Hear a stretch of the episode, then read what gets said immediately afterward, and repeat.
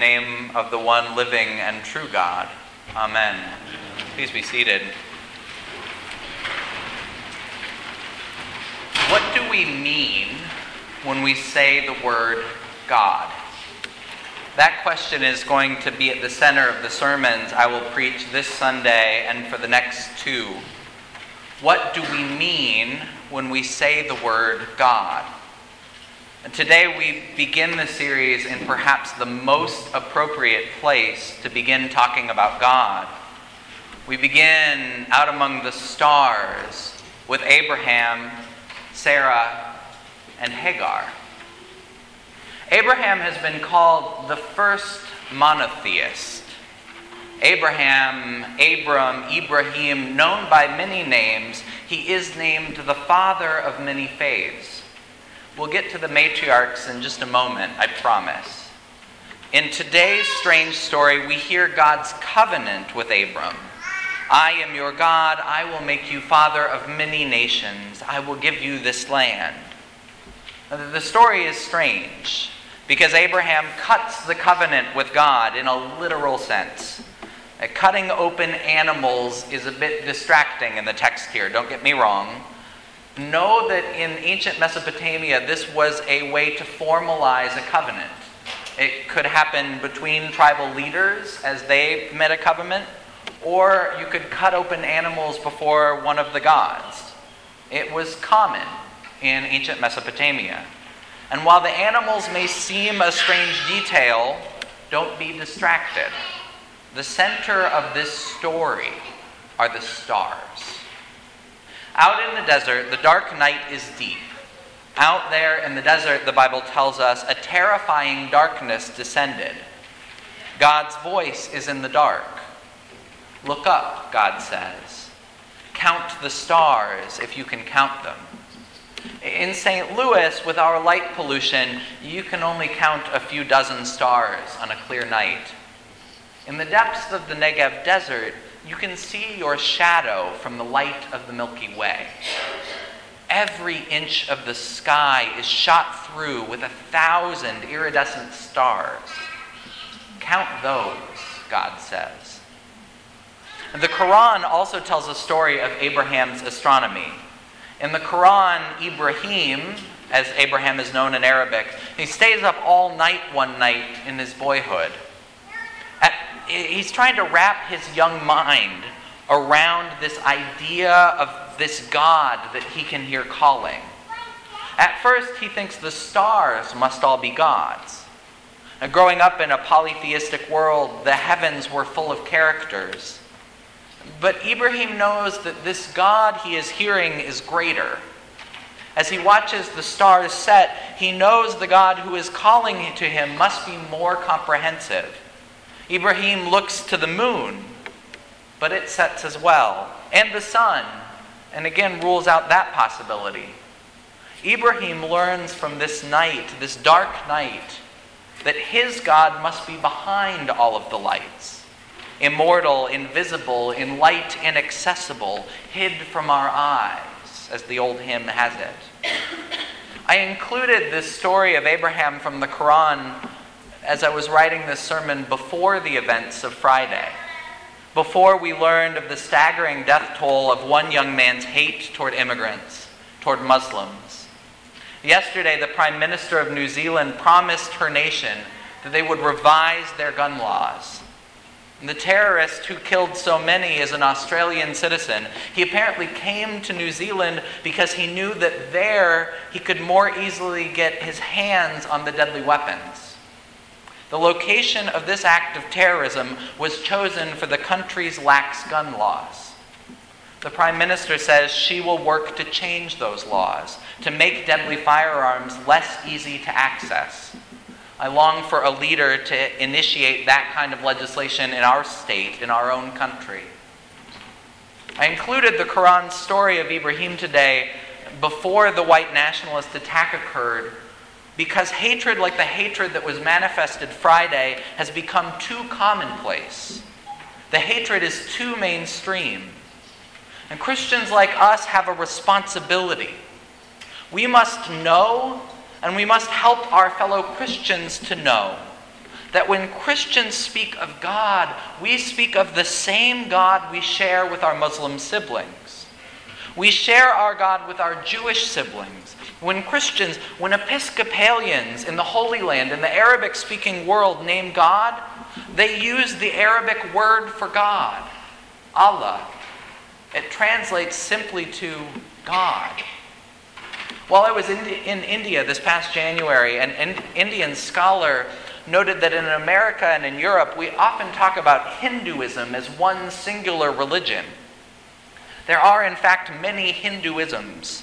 And counting Hinduism as one religion is akin, this scholar said, to counting Judaism, Christianity, and Islam as one faith. While I understood the point of comparison, I also found the counterpoint fascinating. We share more in the Abrahamic traditions, the religions that trace our origin to Abraham. We share more, more than we often imagine. Today, more than ever, it is important to spend time with our roots, our common roots. A priest friend in New Zealand wrote on Facebook this weekend New Zealand is their home, they are us. It's true of the country and it's true of the faith. For Christians, for Muslims, for Jews, our faiths share stories. We share prophets, P R O P H E T S. We share moral teachings. We share scripture. We are one family in faith. We share Father Abraham, and because of Abraham, we share one God. I told you I would get to the matriarchs. The biblical story does engage the conflict between the Abrahamic people. And time and again, Scripture teaches us the worst rivalries happen within families. In the verses that follow our story today, the angst that Abraham shares with God on that starry night is shared by his wife Sarai, Sarah. In the first book of the Bible, the book all about creation, Abram and Sarai are unable to create life. They've been frustrated in their hopes to create a child. So Sarah says to Abraham, You should have sex with my servant Hagar. Notice, nowhere does Hagar consent to this arrangement, but it was a common arrangement for powerful married couples struggling to conceive in the ancient world. Ishmael, the child born of Hagar and Abraham, should by all rights be counted as Abraham's heir, his firstborn. But Sarah does eventually conceive and she wants Isaac, her son, Abraham's second child, to be counted as the inheritor. And indeed, Sarah wins. Don't forget, the Hebrew Bible was first the scripture of the Jewish people, long before Christians or Muslims were a twinkle in God's eye. Isaac, the father of Jacob, is also Jacob is also known as Israel. Sarah's boy Isaac must be the heir, must win the day for the biblical narrative to go on from here as we know it. But the Bible is really remarkable. We would expect a clean story, clearly showing God's favoritism to the father of the nation, to Isaac, over Ishmael. But the story is much more complicated. God does not simply favor Sarah and Sarah's child. When Hagar is pregnant, Sarah treats Hagar terribly. Sarah becomes the personification of the woman who oppresses other women to get ahead. Hagar runs away, but God intervenes. God promises to Hagar the same thing that was promised to Abraham in our story today. I will give you many offspring, so many they cannot be counted. God says these words just one chapter after talking with Abraham about the stars. God chooses not just a patriarch, but a matriarch. God makes God's promise not just to Abraham, but to Hagar. The Bible's remarkable and surprising sometimes. And sadly, where God shows mercy, Sarah's human cruelty toward Hagar does not end. After Isaac is born, she demands that Abraham send Ishmael and Hagar away. Hagar and her son find themselves in the desert close to death. Their water flask has run dry. The child is crying. Again, God sends an angel to Hagar. And God's messenger says her name. Hagar is one of the only women named by God in the Bible. Hagar, do not be afraid. God has heard the boy's cries. I will make of him a great nation. History, as it is said, is written by the victors. But the Bible doesn't clean up this story as much as we would expect. God continues to be concerned with the downtrodden, with the overlooked, with those who are cast out. Not only does God care for Hagar and Ishmael, God promises blessings. God promises greatness. This is not simple human history. This is a story of God's promises to all God's people. Promises that are surprisingly abundant, surprisingly generous, surprisingly inclusive. When the prophet Muhammad begins to preach in the 6th century, thousands of years after these Bible stories, Muhammad traces his lineage through Ishmael, through Hagar, to Abraham, Ibrahim. The wandering Aramaean is counted as the ancestor of the Arabs as well, the father of Islam. The word Islam simply translates as submission to God's will. Muslims believe Abraham was the first follower of their religion, the first to hear God's call and to obey.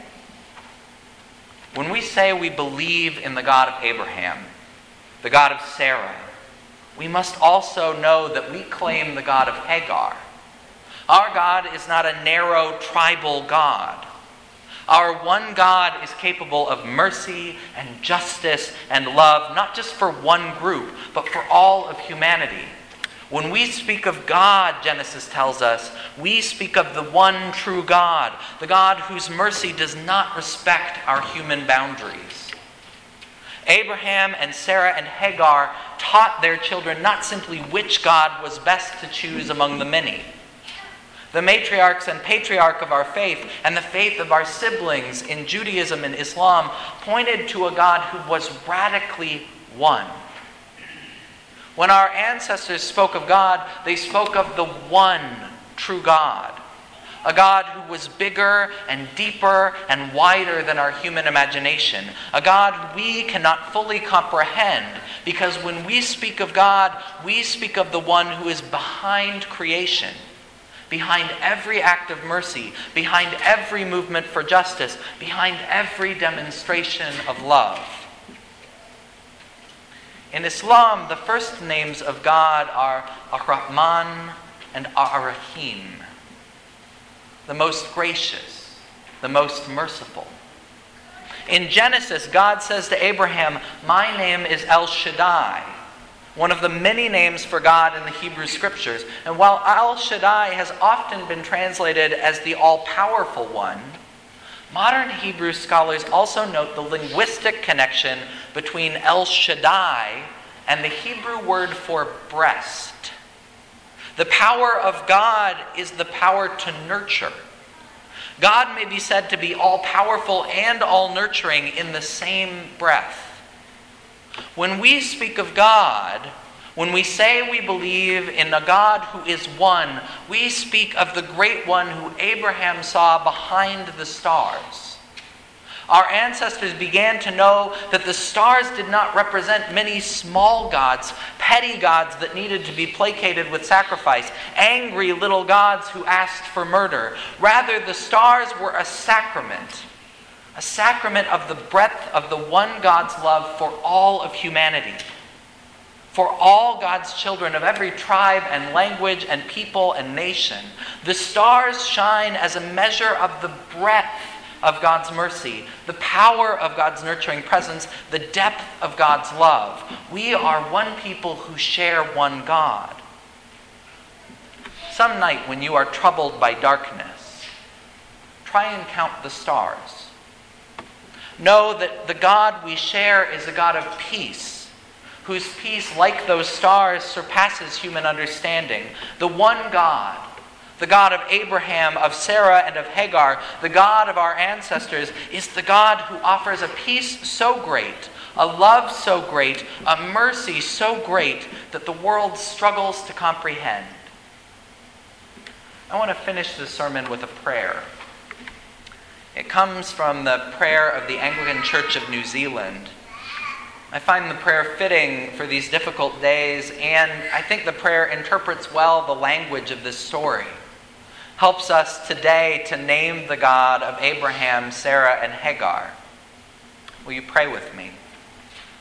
The Lord be with you.